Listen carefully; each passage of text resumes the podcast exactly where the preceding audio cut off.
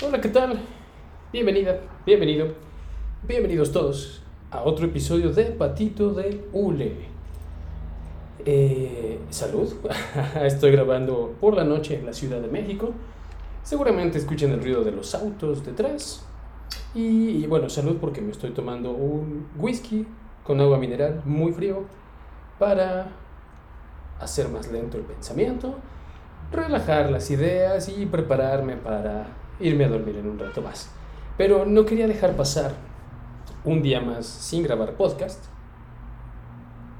porque si bien probé hacer un episodio mucho más corto en el episodio anterior, eh, con la idea de poder grabar de manera más constante, la verdad es que no lo logré entre el trabajo, la vida, la vida con COVID, no tengo COVID yo pues, pero con la pandemia encima, en un país donde está siendo manejada de formas tan extrañas, ha sido complicada.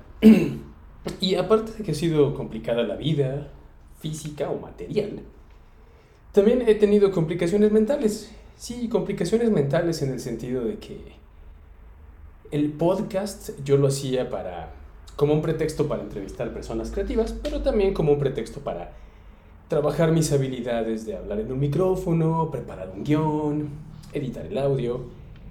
Y, de pronto era eh, poco atractivo hacer otro episodio del podcast, porque tengo a las personas creativas cerca, pero ya el hacer la edición y sentarme ya no me llamaba tanto la atención. Entonces, decidí regresar a un formato mucho más suelto, un formato de plática, mucho más suelto y simple, en el que platico contigo que estás escuchando cosas que me encontré creativas, cosas que llamaron mi atención, algunas reflexiones y sí, voy a mantener el formato de entrevista, tal vez sean un poco menos las entrevistas que haga que las que yo quería hacer, pero lo voy a hacer. Entonces, primero que nada, Bienvenido de nuevo, bienvenida de nuevo a un episodio más de Patito de Hule. Mi nombre es Juan Silva. Probablemente eso ya lo sabes y por eso estás aquí. Si no, bueno, pues mucho gusto y muchas gracias por escuchar. En esta ocasión no tengo una entrevista tal cual, pero bueno, sí es una entrevista, pero no es una entrevista. Explico. Tengo un amigo que tiene una, un proyecto que se llama Plastichunches y entonces le mandé una serie de preguntas a manera de entrevista para que me hiciera el favor de responderlas por correo y me las devolviera para hacer este podcast. Y eso, esa es la información que voy a usar ahora para este episodio, pero yo creo que sí voy a organizar una entrevista en vivo con Daniel, mi amigo, el del proyecto Plastichunches, para platicar un poco más largo y sabroso sobre lo que está haciendo. Así que aquí vamos.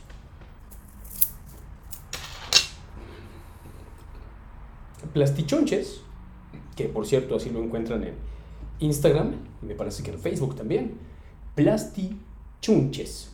Entonces, el proyecto de Plastichunches surge como una forma sencilla y práctica. Yo tendría mis dudas si es sencilla o práctica, pero bueno, estas son palabras de Daniel. Tal vez práctica sí, sencilla no creo, porque ya viví el proceso en un pedacito de lo que hace él y no es sencillo, sí tiene su dificultad y eso se me hace admirable. Pero bueno, regreso a las palabras de Daniel. El proyecto Plastichunches surge como una forma sencilla y práctica para combatir la contaminación plástica del planeta. ¿Ok? Esto es muy interesante porque Daniel y su socio tenían un centro de acopio de plásticos en un pequeño tianguis orgánico. Y entonces ahí fue evidente para ellos la cantidad de residuos plásticos que llegaban por el consumo cotidiano. Está muy interesante porque pocas veces nos damos cuenta o hacemos esta reflexión de cuánto plástico consumimos en nuestro día a día. Voy a hacer una pausa, tengo que ajustar los settings de la computadora, así que es buen momento para que vayas por un vaso con agua, o una tacita de café, o de té, o que vayas por un whisky frío como el que tengo yo aquí. Muy recomendable para relajarse al final del día. Ya casi termino. Estoy buscando una opción que no quería aparecer. ok.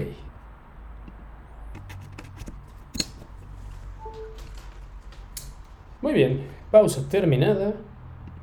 Continuamos. Entonces decía yo que es... A mí me pareció increíble la cantidad de plástico que consumo en un día normal. Y cuando tuve esta charla con Daniel y lo fui a visitar a, a su taller, todavía se me hizo más increíble y me abrió más los ojos. La cantidad de plástico que se genera de manera residual, o sea, la cantidad de residuos plásticos que generamos en un día o en una semana es enorme. Entonces, Daniel, con un poco de investigación, se dio cuenta de que la mayoría de esos plásticos eran innecesarios y no se reciclan. El destino de esos plásticos es realmente incierto y altamente contaminante. Esto es peligrosísimo. Estamos hablando que tu, la botella de shampoo que utilizas de manera regular, si es que no usas shampoo orgánico, suponiendo que vas al supermercado y compras un bote de shampoo o un bote de crema de plástico, de esos botes de plástico pues, eh, no, no es reciclado por nadie, a nadie le importa, y quién sabe dónde termina. Puede terminar en una coladera, puede terminar en un bosque, puede terminar en una playa, puede terminar en un barranco, en un terreno baldío, puede terminar siendo reusado por la señora de las quesadillas, claro, pero no tiene una cadena o una, una ruta clara. Una cadena, me refería a una cadena como de acontecimientos, pero creo que ruta es mejor. No hay una ruta clara para ese, ese residuo de plástico. Vamos, sería increíble que hubiera una ruta muy bien trazada de cuando se crea el envase plástico, se usa cuando termina su labor inicial, que era albergar, por ejemplo, shampoo. Una vez que termina, que tuviera a lo mejor dos rutas ahí. Una es que el usuario lo reusa como lapicero, como florero, como lo que quiera. Y la otra es que el usuario lo puede devolver a algún lado y ese algún lado se hace cargo de reciclar ese plástico y asegurarse que se vuelva a utilizar. Esto no sucede hoy en día, a pesar de que muchas marcas nos venden esa idea, no es cierto, no sucede hoy en día tanto como pareciera. Entonces, bueno, en ese contexto fue cuando Daniel se dedicó a la búsqueda de un proyecto que contribuyera a la educación ambiental en una forma de transformación en cosas útiles y estéticas. Vamos, transformar estos residuos en cosas útiles y estéticas. Los insumos que usa Daniel son plásticos triturados sin colorantes agregados y posteriormente los lleva a un proceso de termoformado. Les cambia la forma usando temperatura. Vamos, lo calientas a cierta temperatura para después poder cambiar su forma. Y me gusta mucho esto porque se inspiran en artistas como Van Gogh o Miró o Klimt para los colores que van a mezclar y cómo los van a mezclar. Entonces, sus plásticos reciclados tienen este valor estético agregado muy lindo. Yo tengo dos lámparas de ellos y dos pequeñas mesitas y me encanta la combinación de colores. Eh, si me sigues en Instagram, arroba búfalo-juan, por ahí tengo fotos de, de las mesas. Y bueno, regresamos. Entonces es muy interesante este asunto estético que le agregan, pero a mí se me hace más interesante todavía que hayan llegado a este punto en el que se tomen la molestia de recoger los plásticos o ir a recopilarlos o hacer centros de acopio y pasar por todo el proceso para triturarlos y termoformarlos. Se dice muy fácil, se oye rimbombante tal vez, pero es bien pesado. Cuando fui con Daniel, fui con mi, con mi hijo, a que tuviera una, un acercamiento con el proyecto de Daniel, haré un podcast de eso, está muy interesante la experiencia. Y eh, trituramos, yo creo que un kilo de plástico probablemente, y lo termoformamos, ¿no? Fue bastante rato, yo creo que fueron un par de horas para ese kilo de plástico. La, y a la hora de termoformarlo y así, necesitas máquinas especiales, cierto esfuerzo físico, cierta electricidad. Todo este esfuerzo para una macetita pequeñita como de estos cactus miniatura. Entonces es un esfuerzo bastante grande. Ok, Continúo con lo que Daniel me platicó. Eh, aquí están, sí. Usan bocetos en papel, usan mucho dibujo, hay como esta parte creativa gráfica antes de llegar al, al proyecto final, porque sí tienen una forma muy especial sus macetas, sus mesas, ahora están haciendo también mesas más grandes, creo que hicieron hasta un closet, me parece, ya practicaremos de eso con Daniel. Entonces es, es muy interesante porque están tomándose la molestia de trabajar con un montón de residuos que a todos nos importan un rábano, o si a todos nos no nos importan un rábano, pero que realmente no ponemos mucho pensamiento en dónde van a estar. Obvio, estoy hablando en general. A lo mejor tú que estás escuchando eres una persona muy comprometida con la ecología y con la salud del planeta y ya tomaste cartas en el asunto.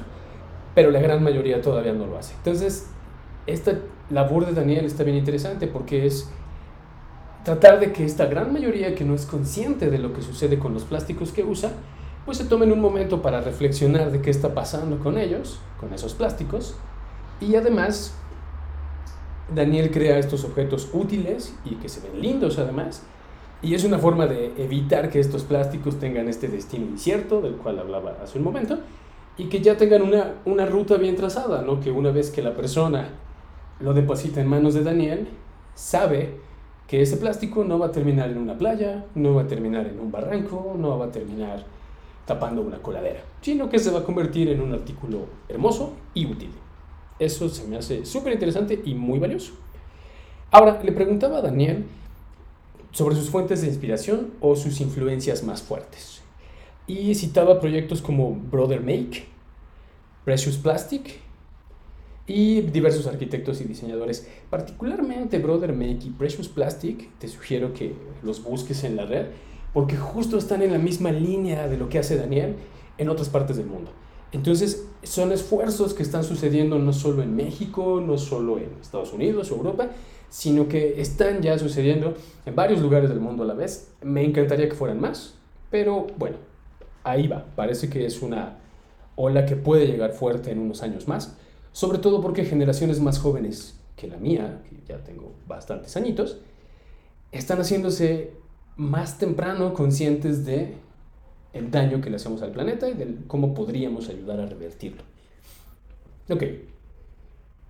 Siguiente aspecto que platiqué con Daniel y que le pedí que me respondiera es la música. Para mí es muy importante la música que acompaña mi trabajo creativo. Entonces quería saber qué música acompaña a Daniel o lo ha acompañado en la última semana y me decía que ha sido mucho jazz clásico y mucha música clásica, especialmente por Jojo Ma, buenísimo, que por cierto tiene una, un cover de una canción de Metallica que va a salir pronto. Creo que es Miley Cyrus, no estoy muy seguro, pero creo que es ella, con Jojo Ma, con Robert Trujillo y el baterista, me parece, de los Red Hot Chili Peppers y el cover que hacen es de Nothing Else Matters de Metallica y es una chulada. Si puedes, escúchalo. Siguiente punto, libros. Tres libros que hayan cambiado la forma de pensar de Daniel. Número uno, El poder de la hora de Eckhart Tolle. Número dos, Lo pequeño es hermoso. El autor, supongo que se apellida Schumacher, creo que se pronuncia así, no estoy muy seguro. Espero no haber destruido el apellido. Y el último libro, El Enigma de Fermat, y el autor es Singh, S-I-N-G-H. Finalmente platicábamos de un poquito de práctica espiritual, que para mí también es muy importante. Yo tengo mi práctica espiritual y me gusta mucho conocer si las personas que considero interesantes o muy creativas tienen una práctica espiritual. Regularmente la tienen. Y bueno, Daniel no es la excepción. Se siente atraído por la parte espiritual, considera que el mayor reto que tenemos como seres humanos en la vida es desarrollar esa parte. Y él tiene profundo respeto para las personas que se comprometen en cualquier práctica o religión. Y no se clasifica creyente de una sola religión o práctica. Y... ya, sí, ya recordé. Y de las experiencias que ha tenido, quizá la que más se apega a una práctica espiritual es el budismo con matices de semiología y que son de sus temas favoritos y de mayor debate, sobre cómo vivir una vida espiritual en el mundo de samsara. Samsara, para quienes no lo sepan, si tú no lo sabes, tú que estás escuchando, Samsara es la naturaleza cíclica de las cosas. Y ya dependiendo de qué tradición budista lo platiques, hay gente que aborda Samsara solo como el ciclo de renacimiento sin control. Hay gente que lo aborda como la naturaleza cíclica de todos los nacimientos y renacimientos que tenemos, no solo a nivel encarnación y reencarnación, sino cuando tienes como nuevos ritos de paso en tu vida, cuando naces en una relación nueva, cuando naces en un trabajo nuevo, naces de manera simbólica, cuando naces con un proyecto nuevo, cuando naces después de un problema de salud, cuando naces después de superar un problema profesional grave, por ejemplo. Entonces son estos otros miniciclos que también son parte de samsara. Entonces, bueno, samsara puede ser la naturaleza cíclica de todo lo que vivimos o la la presencia de ciclos en todo lo que vivimos o los ciclos de renacimiento sin control. ¿Ok? Depende cómo lo quieras ver y con quién platiques. Muy bien, entonces, eh, en resumen, el proyecto de Daniel es un proyecto muy interesante porque dedica mucho de su tiempo y de su dinero a conseguir los planos para construir las máquinas que va a necesitar para trabajar el plástico. Y bueno, armar las máquinas y ver qué es lo que está funcionando, qué es lo que no funciona, pedir ayuda. Después dedica un montón de tiempo a conseguir el plástico. Entonces hace centros de acopio, va por el plástico, después hay que lavar el plástico, quitarle todas las etiquetas, quitarle el aroma lo más posible. No se va, pero bueno, tratar de quitar el aroma lo más posible. Pues porque no estaría padre que tu lámpara huela a Downy o a Suavitel, pero pasa. Entonces, bueno, las los lava muy bien. Después hay que triturar el plástico, después hay que calentarlo para después vertirlo en un molde y darle la forma de la pieza que esté creando, ya sea una maceta, una lámina de plástico del tamaño que sea, ya sea, eh, pues sí, no, bueno, perdón, regularmente hasta donde yo conozco son o las macetas o las láminas de plástico, porque con las láminas de plástico ya puede crear otros objetos. Eh, de los objetos que ha creado para mí, me hizo una lámina de plástico con la figura de Buda de Siddhartha Gautama recortada para poder aplicarla en stencil. Es decir, en lugar de yo tener mi stencil recortado en plástico o en cartón, que es como lo hacía regularmente, Daniel me hizo una, una lámina de plástico con el stencil recortado. Uno es plástico que ya no va a ensuciar el océano o la playa o el barranco, como decía, y número dos, es una plantilla que me permite a mí aplicar ese stencil de Buda con pintura de spray o con pincel y brocha un montón de veces porque no se va a romper, es súper resistente. Ya lo usé para una serie como de 10 impresiones y de 10 reimpresiones con esa misma pintura sobre la lámina y perfecto, obvio es plástico muy muy resistente. Entonces creo que sí voy a platicar con Daniel para que tengamos una entrevista y puedan, puedas escucharlo o puedan las personas que estén en este podcast escuchando, escuchar lo que está haciendo él. Rápidamente, voy a cerrar con algunas ideas este episodio. Quiero que sean episodios de 25 minutos máximo, porque siempre hay que editar un poco, entonces prefiero mantener el tiempo limitado. La última idea con la que me había estado peleando mentalmente es que para poder producir contenido constante, uno necesita o dedicar mucho tiempo o usar contenido que le sale de manera natural. Y voy a hacer una precisión porque hablé más rápido de lo que estaba pensando. Para poder producir contenido de manera constante o regular para redes sociales o para asuntos como este podcast, la persona en cuestión, no solo Juan, la persona en cuestión tiene que dedicar bastante tiempo a hacerlo. No es algo que tan fácil se pueda hacer en, tiempo, en tu tiempo libre y que te pueda dejar una, una buena enseñanza o buena práctica de habilidades o que te pueda aumentar followers o que te pueda aumentar el impacto que tienes. O sea, sí es algo a lo que hay que dedicarle bastante tiempo. Y entonces, ahora sí, alguien, en mi caso, Juan, que tengo mi trabajo normal de 8 horas, además tengo a mi hijo, Además, desarrollo cursos para LinkedIn Learning. Además, tengo mi pareja. Además, entreno Tai Chi. Además, hago ejercicio. Además, cuido de mi mamá. Y varias cosas. Entonces, ya el tiempo que me queda para hacer este tipo de cosas se limita. Y es ahí donde llegó la, la idea que me ayudó a hacer este episodio de podcast y a replantearme lo que estoy haciendo con mis redes sociales y justo con este podcast. Y es que o dedico mucho tiempo a hacer este contenido o utilizo contenido que ya estoy creando de manera natural y que no lo veía como contenido. ¿A qué me refiero con eso? Que en vez de tratar de hacer un podcast y hablar de bienestar o hablar de wellness o de meditación, ¿por qué no hacer un podcast donde puedo hablar de dibujo y creatividad? Y que son cosas que hago todos los días. O en mis redes sociales, en vez de querer estar desarrollando eh, contenido específico, ¿por qué no mejor comparto lo que estoy haciendo todos los días? Que son diferentes prácticas de dibujo, diferentes prácticas de ilustración, diferentes exploraciones de ideas para la parte de meditación y así, pero ya no estoy generando este contenido nuevo, digamos. O sea, no me siento y digo, ah, ¿qué voy a publicar ahora en Instagram? En el Instagram del ilustrador, por ejemplo. O no me siento y digo, ah, voy a planear una semana de contenido para el Instagram del coach. No, ya no hago eso. En su lugar, lo que hago es que lo que sea que esté pensando yo a nivel meditación, a nivel coach, a nivel filosofía de vida, sobre eso escribo, hago un dibujo y eso es lo que publico en mi Instagram del coach. Y lo que sea que esté yo probando en esa semana, como ilustrador, como dibujante, eso es lo que tomo y publico en mi Instagram. Llegar a esa conclusión suena muy fácil, pero sí me tomó algunas semanas y me ha hecho muy feliz. Me ha hecho muy feliz porque, queramos o no, hay que estar más o menos vigente en redes sociales.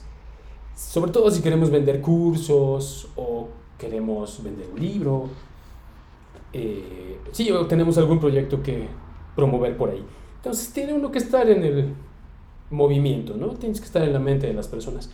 No necesariamente publicando diario, creo yo, pero pues sí, un par de semanas, perdón, un par de veces a la semana o tres veces a la semana, algo así. Entonces, bueno, me tiene muy contento esta nueva idea, esta nueva realización o este nuevo insight. Y voy a seguir trabajando en esa línea. Entonces, en ese orden de ideas, voy a seguir haciendo episodios como este en el podcast. Voy a seguir haciendo lo que estoy haciendo en mis redes sociales, que me tiene muy contento. Y bueno, voy a seguir con mis cursos de ilustración, que, por cierto, llegar también a esta idea de compartir lo que hago de manera natural, me llevó a pensar en cursos de dibujo diferentes a los que venía estado haciendo. Voy a hacer cursos mucho más temáticos, de acuerdo a lo que yo quiero dibujar en ese momento y a lo que estoy explorando en ese momento y que creo que puede ser divertido para otros, otros dibujantes, otras personas que aman dibujar igual que yo. Ya veremos cómo funciona, pero bueno, gracias por escuchar. Eso es todo por este episodio. Salud, una vez más, está riquísimo mi whisky. Nos escuchamos ahora sí, Pinky Promise, en una semana. No les digo qué va a ser el tema porque no lo sé. Lo decidiré en esta semana de acuerdo al contenido que estoy creando de manera natural. Pues bien, esto fue Patito de Hule. Muchas, muchas gracias por escuchar. Mi nombre es Juan Silva y mis redes sociales supongo que ya las tienes, por eso llegaste aquí. Pero bueno, ok, te las voy a repetir, por si las dudas. Me puedes encontrar en Instagram como búfalo-juan. Esa es la cuenta del ilustrador. Me puedes encontrar también en Instagram como nada más-juan. Ese es el coach, los repito, búfalo-juan. Ese es el ilustrador. y nada más-juan es el coach. Ambas son cuentas de Instagram. Y en Twitter estoy como nada más-juan también. Ahí sí mezclo el contenido de ambas cosas, ahí sí publico de todo. Y bueno, será un placer que me sigas y nos encontremos por ahí. Prometo hablar un poco más lento en el siguiente podcast, seguro. Por lo pronto, eso es todo. Descansa, te mando un abrazo y nos escuchamos pronto. Chao.